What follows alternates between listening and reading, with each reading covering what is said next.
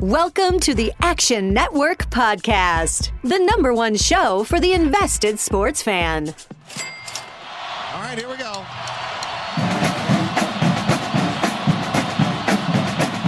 15,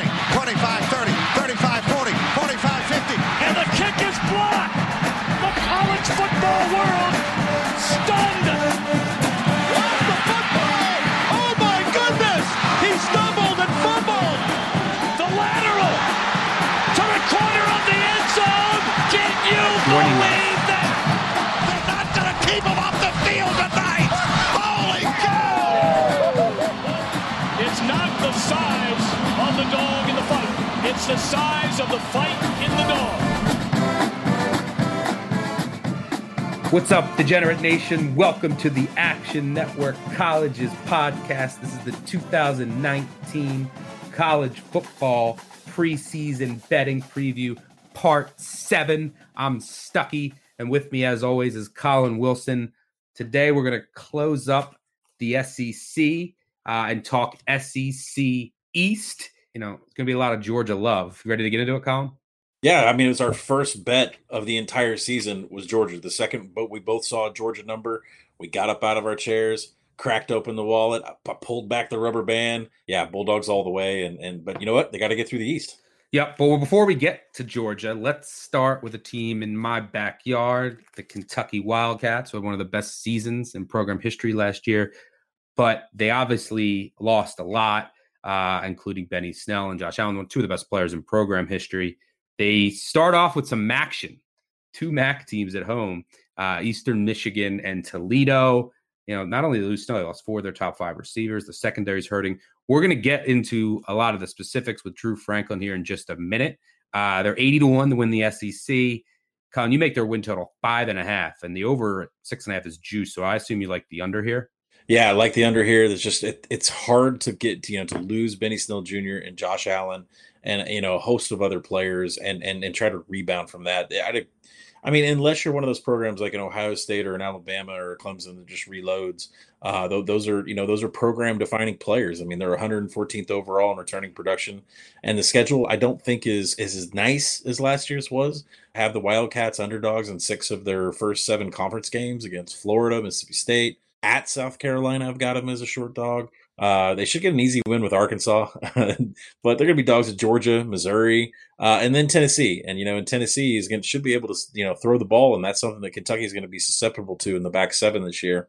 So the swing game in all of this is Tennessee. Uh, you know, six wins are expected in the first two games, and, and the last three with Arkansas mixed in. I think Tennessee is really the one that swings the win total here, so you might just want to straight up play that game. Yeah, you also don't know how much better Louisville's going to be, right? And that's the last game of the year.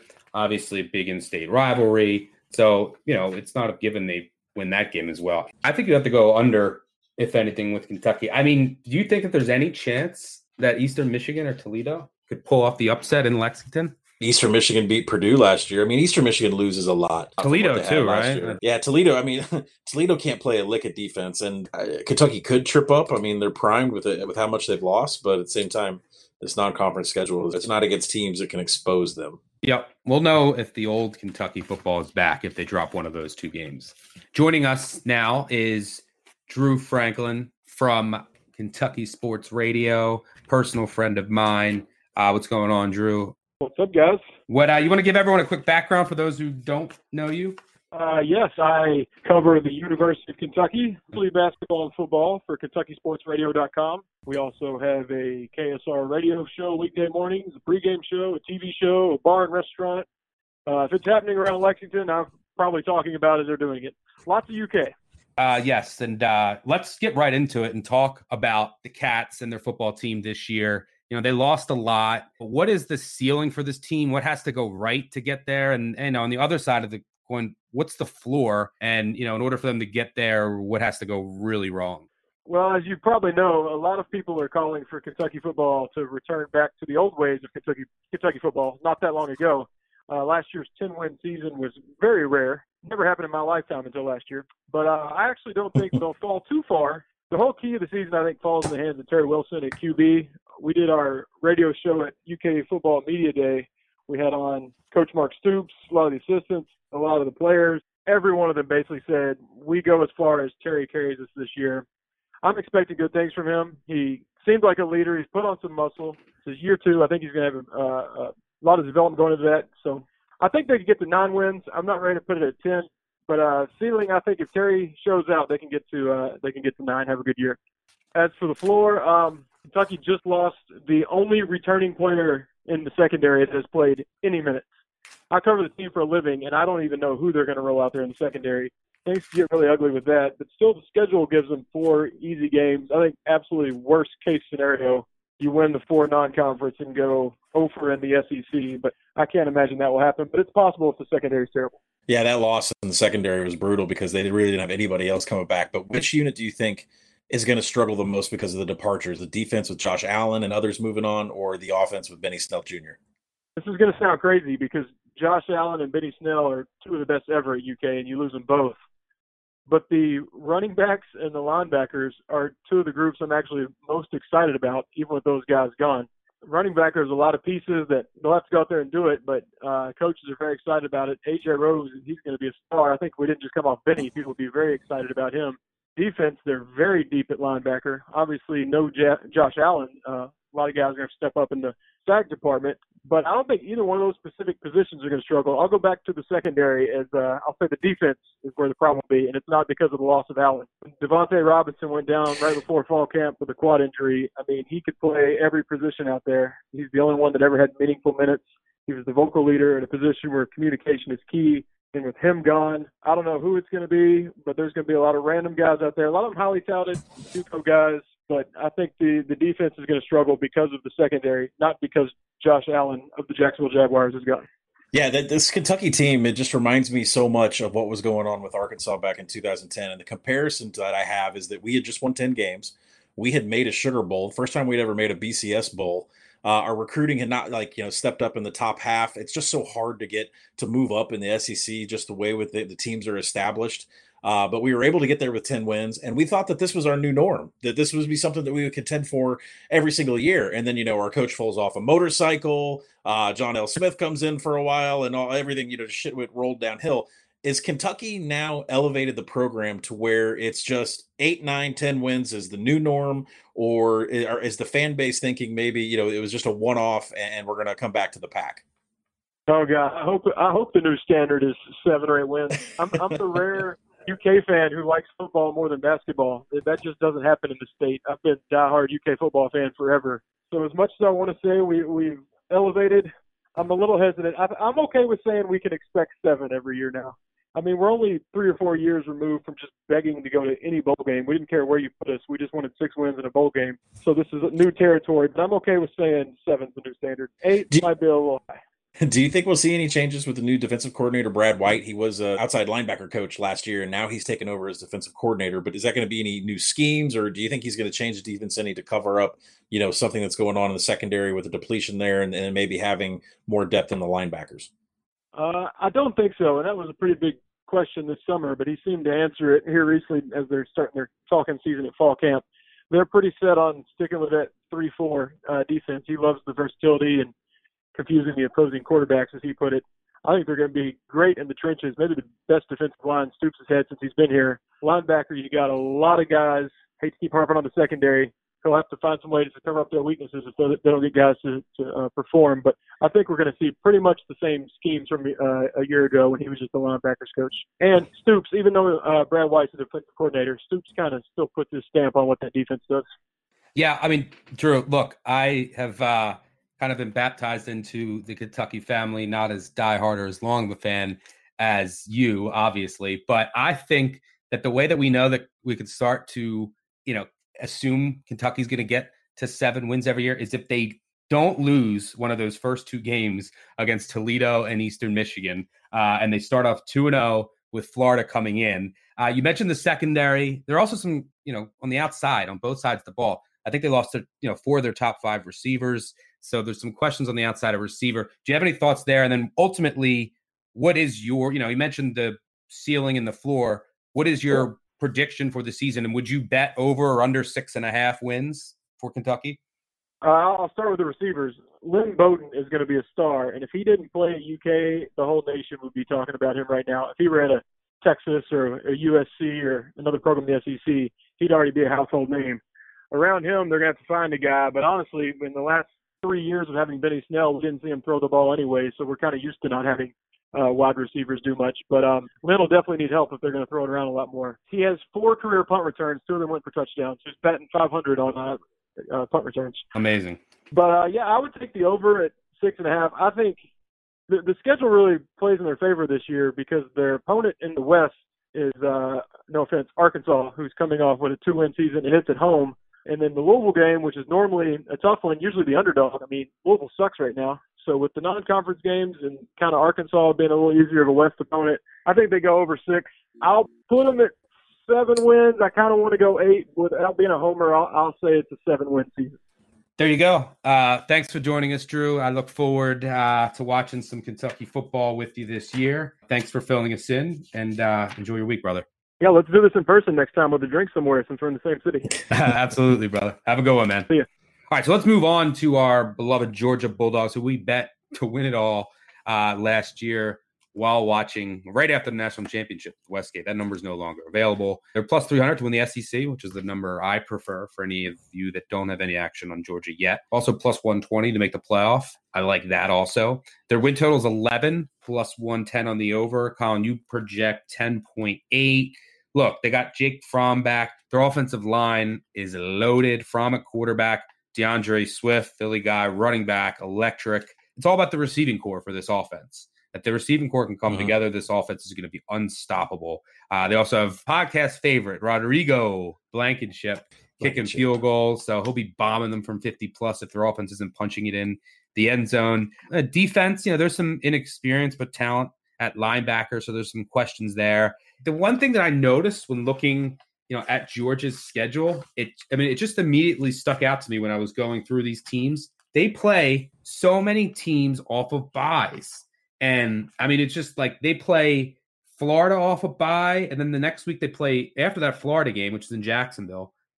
They obviously have a bye before that too, but then they play Missouri, and Missouri's off a bye, and then they play at Auburn, and Auburn's off a bye. Earlier in the year, they're at Tennessee. Tennessee's off a bye. The next week they play South Carolina in Athens. South Carolina's off a bye. So you know, I, I it's something that I did notice. Now the schedule is difficult, but not as difficult as some we've seen. They start at Vandy, which is an odd first game, but then they're home against Murray State, home against Arkansas State, home against Notre Dame, you know, bye at Tennessee. Florida and Jacksonville is going to be a huge game for both of those win totals and, and how the SEC plays out. At Auburn, another huge game. And they finish up with Texas A&M at home. Know, maybe tricky, then at Georgia Tech, uh, which should be an easy win. But what are your thoughts on the Bulldogs? Before we get into our pick for the national champion, uh, obviously our, our I guess our pick to win the SEC. If you had Rodrigo Blankenship in his prime versus Sebastian Janikowski in his prime, they each get 10 kicks from 60 yards out. Who would you take to win that? Who who would you throw money down to win that kick battle? Uh, Justin Tucker. All right, so moving on to the Bulldogs. Yeah, Stuck points out a lot of the problems with the wide receivers. Uh, you know, it's empty. Jake Fromm doesn't have any continuity with any of the returning players. Uh, you know, so Mecole Hardman is gone. D'Andre Swift, I, I know he's a great running back, and I know uh, Holyfield has left. But I'm not buying all the Heisman love that there is for D'Andre Swift. And the reason is because Zamir White is a redshirt freshman behind him. Uh, James Cook is going to get plenty of looks. This is a loaded unit at running back. So just as far as the Heisman goes with D'Andre Swift, I just don't think that's a very good bet, very good value. I think Fromm's going to get most of the attention, but this the running back corps is loaded on this Georgia team. They have been for a long time. I think the where where I want to focus really is on the defense because for them to win the national championship, for Georgia to do everything that we need them to do to cash a ticket, they're going to have to do something that they did two years ago that they didn't do last year, and that is cause a ton of havoc. So the linebackers, they lose a few starters, uh, but you know Kirby Smart has mentioned a true freshman by the name of Nolan Smith, one of the highest talented you know defensive players to come out of high schools in, in a long time. Uh, and he's a guy who ha- he has said by name through the spring. He said it in the summer, and he said it this early that that is a guy that I will throw in there immediately because I think he can cause fumbles, he can make turnovers. There, the name of the game for Georgia is causing turnovers. Now, the Georgia defense last year, they were great. They were eighth in S and P plus. Uh, but they were 75th overall in havoc, so they were really good at at uh, you know defending explosive plays. They were efficient, three and out. You're off the field. Uh, even if you had long drives, they were keeping it short. That you couldn't explode on them whatsoever. But the problem was is the Georgia defense was never causing any turnovers whatsoever. They didn't have a lot of sacks. They didn't have any pass breakups. That Roquan Smith factor from two years ago wasn't there. And if you want to dominate and you want to win the college football playoff, you need to have Clemson's defense from last year. You need to have what Georgia was fielding two years ago. I mean, it took an act of God, or we'll say an act of Tua, to beat Georgia two years ago. So that's that's the kind of defense you got to field, and that's what Georgia will be looking for. Uh, you know, the schedule's tough. Everybody's coming off of a bye. Uh, you know, but I expect them to win the East. They're my pick to make the playoff. They're my pick to win the SEC. Uh, so we're completely behind this Georgia team, but we're keeping an eye on the wide receiver corps. Yeah, and also another thing to keep in mind for the the secondary, which you mentioned, is replacing DeAndre Baker. So you know who's now in the Giants, mm-hmm. but he was you know their all world cornerback. So you know, there's some questions with this Georgia team uh, and this schedule. You know that's obviously going to be tough playing in the SEC. Uh, but I agree. I think they're getting to the SEC championship uh, and they're winning it and going to the college football playoff. Uh, and look, there's I don't think there's any value left in the futures market. You would agree, right? So the way to go is yeah. either SEC or make playoff. Yeah, to win the SEC is about the that's better value than actually making the playoffs. So I, I would I would take that because I, I, think it's more likely they win the East than they would make the playoff without winning the SEC title. So yeah, SEC. All right, let's move on to maybe the most interesting team in the SEC this year because of a bowl ban, and that's Missouri. Their win total eight and a half, over eight and a half plus one twenty, which you might say, wow, the SEC is you know it's always going to be so loaded, and Missouri's win total is eight and a half with a bowl ban. You make their win total nine point four. They obviously don't have odds to win the SEC because of this bowl ban. Eh, now, I don't know if it's going to get overturned. I don't think so, especially this late. So I assume it's going to stick. They have you know, what my biggest question for them going into the season though is which way did they they go because of this bowl ban, right? So does it do they rally around it, uh, or you know, if they take an early loss, does it end up you know deflating them, and then you know all of a sudden you could see them lose a bunch of games that they really shouldn't because the reason their win total is so high, the reason you make it over nine, you know, close to nine and a half, is because their schedule is extremely easy. Now, this for an SEC team. I mean, they could potentially start out 8 0, and they're just beating Wyoming at Wyoming, West Virginia at home, Southeast Missouri at home, South Carolina at home, Troy at home, Ole Miss at home, at Vandy at Kentucky. So you're talking, you know, all those games are winnable. You're talking potentially 8 0, undefeated on November 9th going to Athens. Now, I don't think they could win that game, but fascinating nonetheless. Uh, you know, they have the best tight end in the conference. They did lose Emmanuel Hall, but they still have a solid receiving corps. You know, Kelly Bryant in at quarterback. Larry Rountree will pound it in the backfield. There's questions, some questions about the offensive line and at linebacker, but this team's pretty good. It's just a matter of where do they stay mentally all year, and and if can they start out eight 0 If they do, you know, they close out at Arkansas with Tennessee at home. So even if they lose at Georgia, even if they lose to Florida, you know, they will most likely win one of those final two games um, and cash that over eight and a half plus 120. I think the number, you know, is maybe a little low. What are your thoughts on the Tigers? Yeah, I think it's low. I definitely like the over with this team. Kelly Bryant, you know, he's got a chip on his shoulder coming into Missouri. Uh, you know, uh, Missouri was able to beat Arkansas and a couple other teams for his services. Uh, so he already had a monster uh, chip on his shoulder from what happened at Clemson last year with handing over the reins to Trevor Lawrence right before, uh, you know, burning that red shirt in his senior year. Uh, so, you know, he leaves the program. He sits out for the rest of the games, which was a really tough decision for him and a tough decision for Dabo. I mean, I applaud Dabo for being honest with the kid, but at the same time, that depth could have been used for the remainder of the season. So he gets to Missouri and they get a bowl ban for for reporting a, for self-reporting a violation and they get a bowl ban for it which is it's just most ridiculous thing. There's other podcasts out there that will talk about you know the politics of the ncaa and all that stuff but this enhances how pissed off missouri is. I mean they're really not happy about the you know what's going on with their program and, and, and they feel like they're kind of wasting a year especially kelly bryant who's there to you know, possibly contend for the SEC, and now they can't do that. So, you know, he's the depth of quarterback. Uh, it's not going to be as great as we thought it was going to be because TCU transfer Sean Robinson. Talk about NCAA politics. I mean, there's there's no reason the TCU transfer Sean Robinson is being denied his waiver. He, he claimed he was treated unfairly at, at TCU, and so he was denied. So he won't be able to back up Kelly Bryant. So quarterback depth took a little bit of a hit here in the last couple of weeks. But Missouri's loaded at wide receiver with with Johnathon Johnson. Arkansas transfer Jonathan Nance. He was a freak for us for the Razorbacks and uh, transferred out, was not agreeing with Morris's system. Jalen Knox is back. Running back Larry Rountree returns to a top 10 offense. Easiest non conference in the SEC, I think, by far. That's saying something with Arkansas out there. You know, Wyoming, West Virginia, who's completely reloaded with a new coach, uh, Southeast Missouri, SEMO, as we like to call them down here. Uh, you know, they get the across division, they get they get the bottom feeders in Arkansas and Ole Miss. I love the over on this team all the way, but I mean, you're right about this. They got a chip on their shoulder. They're hot pissed. And if they come out and they take a loss or two, and they, you know, could could it deflate them? Could it knock them off? But other than that, I think I think they're you know full steam ahead. Yeah, they go up to uh, they go up to Laramie week one and lose. What happens? It could get ugly. But I agree. I think on the surface, the number is probably a little low. Missouri will be an, an intriguing team to watch uh, all season long to see where they stay mentally, uh, if they can you know stay undefeated or if they take a loss, what happens. Uh, so uh, an intriguing team to watch week to week as well. Um, all right, let's move on in the SEC East to the Florida Gators. A win total for Florida nine over nine plus 140. Collin, you make it 8.9. Uh, they're 10 to 1 to win the SEC. Uh, you know, this team is pretty loaded, right? So Perine is back in the backfield. You have Felipe Franks and the Dan Mullen effect. We all know the impact he has on quarterbacks. So it's going to be the second year for Franks under Mullen. You know, they're going to be playing their spread attack. They have really solid receivers. It's really all about the offensive line on the offensive side.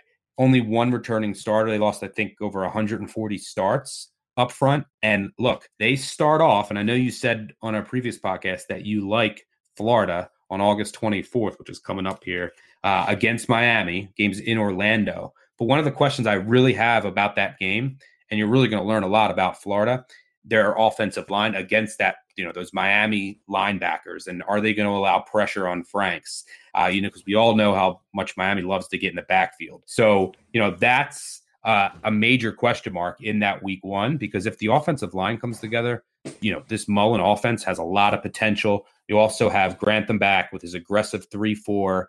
You know, they have, and it really works with their corners they have, especially CJ Henderson is one of the best in the country. Um, but yeah, that offensive line is my biggest question mark. Nick Buchanan, their center, is the only returning starter. Uh, what are your thoughts on the Gators this year? Yeah, spot on with the offensive line. I mean, they uh, you know they lost 152 career starts. Uh, and, and, you know every every other every other unit is completely fully stocked, even even the special teams. Uh, but the offensive line loses those four players, and then other players that were you know that was the entire depth. Uh, you know the offensive line was first in the country in sack rate, so you saw Felipe Franks have this amazing turnaround last year, and everybody, you know, I mean, Dan Mullen is the quarterback whisperer, but at the same time, you're, I mean, there was so much experience on the offensive line. It gave Felipe Franks enough time to make these decisions. So that's something that you're going to have to watch against Miami. And if you put two and two together, as much as I think about Dan Enos and the offensive coordinator at Miami and, and the N'Kosi Perry and the Tate Martell situation, there's probably going to be a first half under ticket in my back pocket during that uh, week zero game. But, you know, there's major offensive improvements across the board since Dan Mullen got there. We expected that. They were 15th in third down success. They were 20th in rushing S&P plus. They were 31st in passing S&P plus. Uh, if the offensive line can can you know hold together and, and give Felipe Frank some time, we should see those exact same numbers. So 8.9 is where I have this but asking them to get to 10 wins is is a is a big ask. I mean, it's going to be tough for the Gators. I'm not down on them by any means, but at the same time, this schedule, I mean, you're asking them to play LSU, which will be a revenge game. Uh, and then Georgia is on the schedule. I mean, that looks like a 10 and 2 season right there. That's a great season for them. But the schedule includes Miami, which, you know, I do think is a win, but Florida State, don't count them out. I think I'm the only one that's behind Florida State, but they have to huge revenge too for Florida Auburn. State in that game because Florida ended their, I mean, whooped their ass and ended their their bowl streak last year at the end of the season. Absolutely. Absolutely. But I mean, Missouri and Auburn's on the schedule too. I mean, this is not an easy schedule whatsoever for them to get to 10 wins, which is what you're going to have to have to cash an over ticket. So I'm not necessarily promoting the under, but if I if I had to make a play on this, I would take I have taken under nine A little bit, a little bit when the juice was at the, at the perfect price. Uh, but I don't, just can't see any way they make ten wins with this uh, with the schedule. Yeah, I mean, in order to get to ten, you're gonna they have to number one they have to beat I think Miami and Florida State. They're bookends of their schedule, which isn't a given, mm-hmm. right? Um, and then you know you're having you're at LSU, at South Carolina the week after, Auburn at home, Georgia and Jacksonville at Missouri. So there's you know the SEC schedule is tough, and they're gonna have no shot to get to ten wins if they don't sweep those two bookends. And both those games might be a little tougher than people thought. But I'm really looking forward to seeing what we learn about that Florida offensive line right off the bat uh, against Miami. I won't be investing in Florida's win total. I think it's pretty spot on. Uh, but that uh, that matchup in Orlando against Miami will be fascinating. Um, all right, let's move on to Tennessee. Win total six and a half over minus 130. You make their win total 5.8. That's what you project. Uh, you know, they're 80 to 1 to win the SEC. They do have eight home games. They have, you know, Guarantano back at quarterback, although you know, depth is a big issue there you know, they're loaded at receiver. They have experience at offensive line and running back. Uh, you know, there's some on the defensive side. You know, there's some questions. They have Gibbs, the Georgia transfer, who's not playing this year. Aubrey Solomon, a defensive tackle. I don't know if he's been cleared yet, but that would be huge because they lost all three starters on their defensive line in that three-four. So they're going to be relying on a lot of JUCO transfers to step in uh, and some young, inexperienced guys. So you know, this team you know, it has some talent and experience. There's some questions though in the trenches, also in the offensive line. You know, does Trey Smith is their guard? Does he play? He has blood clots, so there's questions there. You know, it's I think six and a half is a little high, especially juiced minus one thirty. You know, it's Jeremy Pruitt, their pro style that transitioned to three four in the second year. They also have Baylen Buchanan, Ray Buchanan's I think son or nephew he's going to play the star position, but he's hurt. They don't know if he'll play. So there's a lot of questions with this Tennessee team. Uh, what are your thoughts on the Vols? Yeah, and I think there's a lot of questions still out there amongst the coaching ranks of whether Jeremy Pruitt's going to succeed as a head coach the way Kirby Smart has after leaving. I have to say, the public has done a lot better with Tennessee this year. It just seems like clockwork. We get to the second week of August, and I've heard somebody, whether I've tuned into Finebaum or or somebody has said Tennessee national championship or Tennessee SEC champion. So I haven't heard that yet, which is a good thing. So maybe something will happen this year. But they are second overall in the nation at returning production. That's a good thing. Justin Guarantano is he's getting plenty of preseason love. He's getting a lot of attention, uh, but he's got to avoid getting sacked. He's had 22 sacks last year at a rate of 8.2 percent for on his dropbacks, and you know some of that's not all on the offensive line. Some of that's on him. Uh, you know they had a top five strength of schedule in 2018. Uh, the defense was 115th in success rate and 98th in havoc and 97th in finishing drives. I'm willing to kind of let all that go because they played a really tough schedule last year, but now they really kind of need to turn it up and, and be better defensively. Uh, they play four teams coming off of a bye this year all of in a month stretch, like Florida, Georgia, Mississippi State, Alabama, all come off of a bye. That's going to be really hard for Tennessee. And BYU is this team that everybody overlooks, but they will physically manhandle you and beat you up. Even though you may win the game, uh, you're not going to feel good the following week. So, uh, you know, like we said, four teams off of a bye. BYU has extra rest, so Tennessee's going to take their licks. It's an underplay for me. It's a, you know more close to a no play for me because there's some hype on Tennessee. I think if we see it move up just a tick, you know, it's one of those things we wait till the third week of August, we see a tick up, then uh, I'd happily play the under on these guys. Yeah, I mean, because look, SEC tough schedule, which we've said throughout, and you know, the Georgia State, Chattanooga wins at home. If you assume, you know, they they beat Vandy, although they haven't at home to close out the year. You assume they beat UAB at home, although UAB's off a bye, and South Carolina. We'll assume they beat them at home.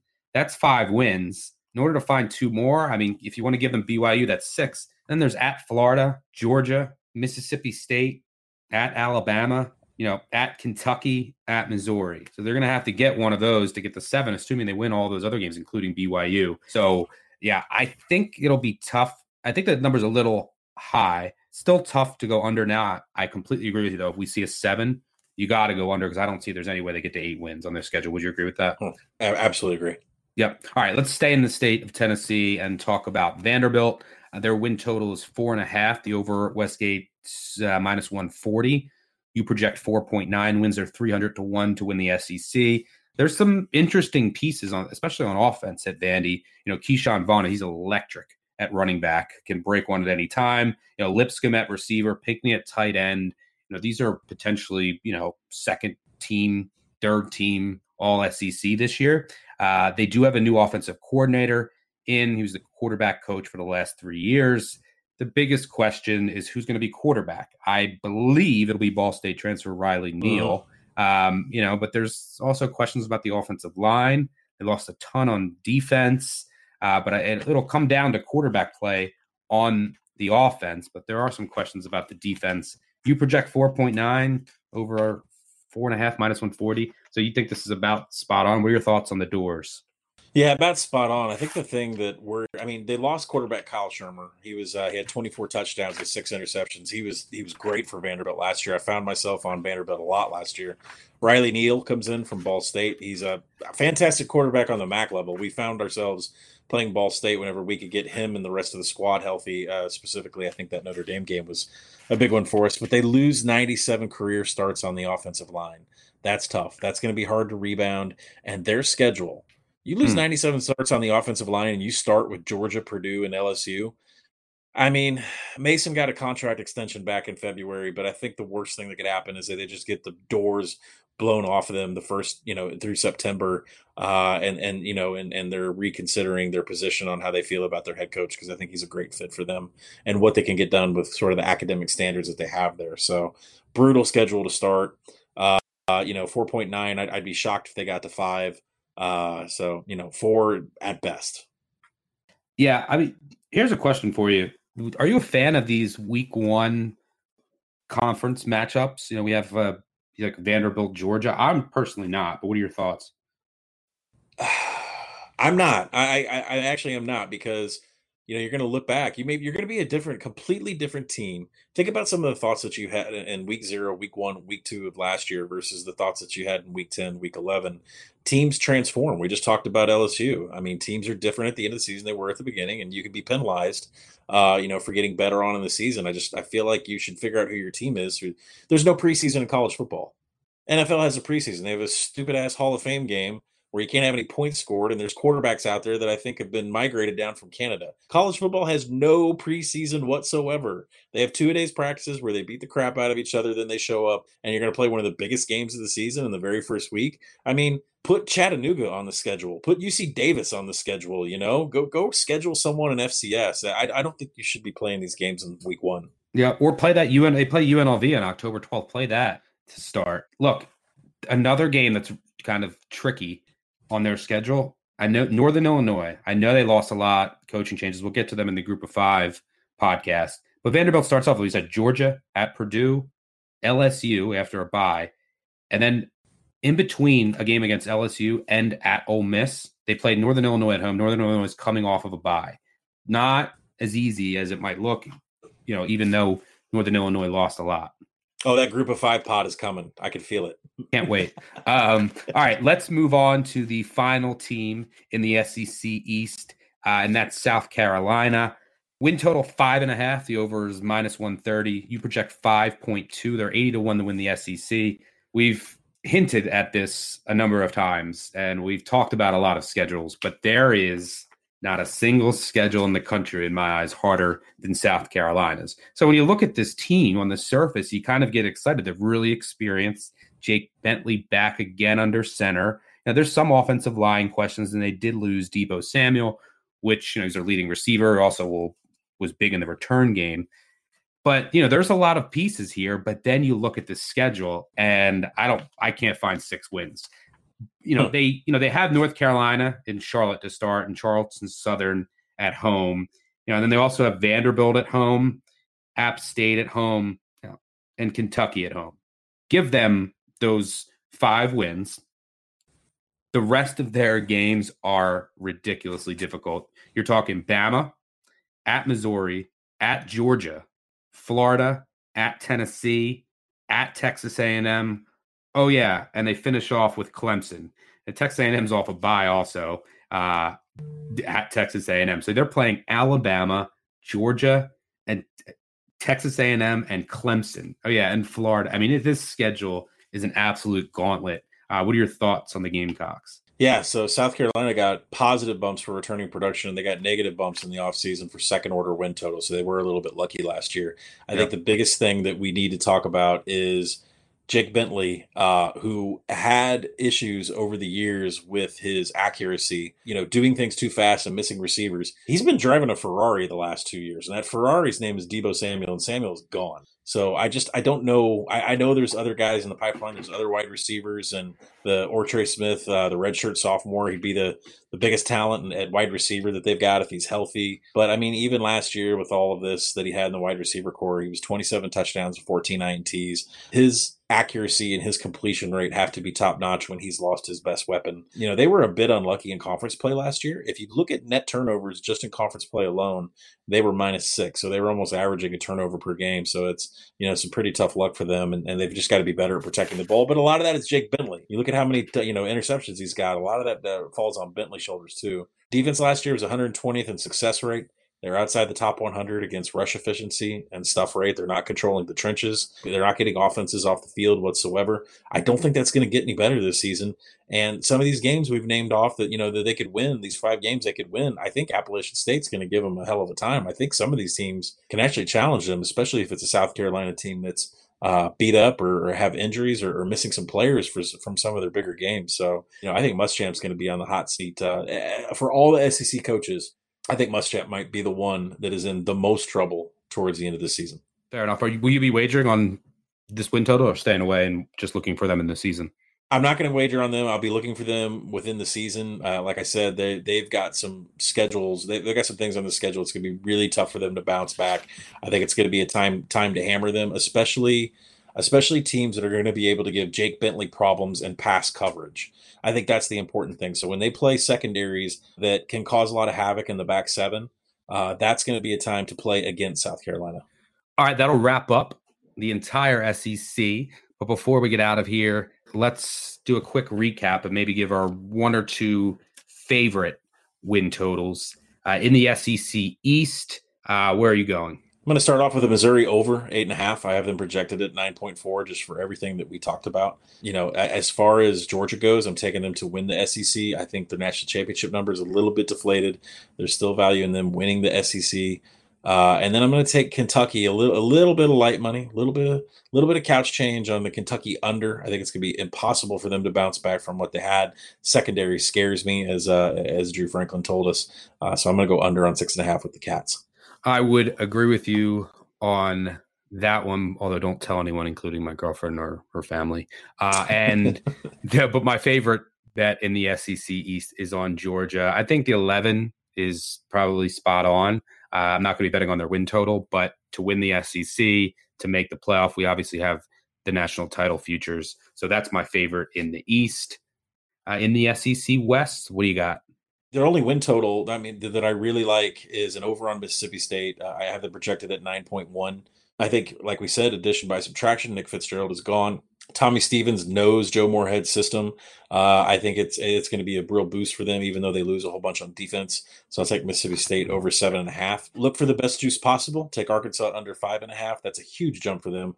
Going from one FBS win last year over Tulsa to jump to six wins total, that's that's a pretty large jump. So I would take the under on Arkansas if you can find that uh, if you can find that juice. Also shop around for an Alabama no to make the college football playoff. Those are plus odds out there, and that is uh you know that that in my opinion, I'm going to back that up with my own money. I love Alabama no to make the playoff. Yep, yeah, and to add on to that, I love Alabama under 11 and a half wins even with the juice. You know there's three potential losses in this schedule with at texas a&m at miss state who's off a bye and at auburn. Uh, i see them losing at least one and of those games. Yeah I wouldn't be shocked if they lost two. Yeah i'm going under with alabama. I agree with you. Well i'll listen to you on arkansas. Look and on this podcast you don't get any biases. We under under kentucky and under arkansas. Uh, i think generally speaking lsu is pretty spot on. Same with auburn.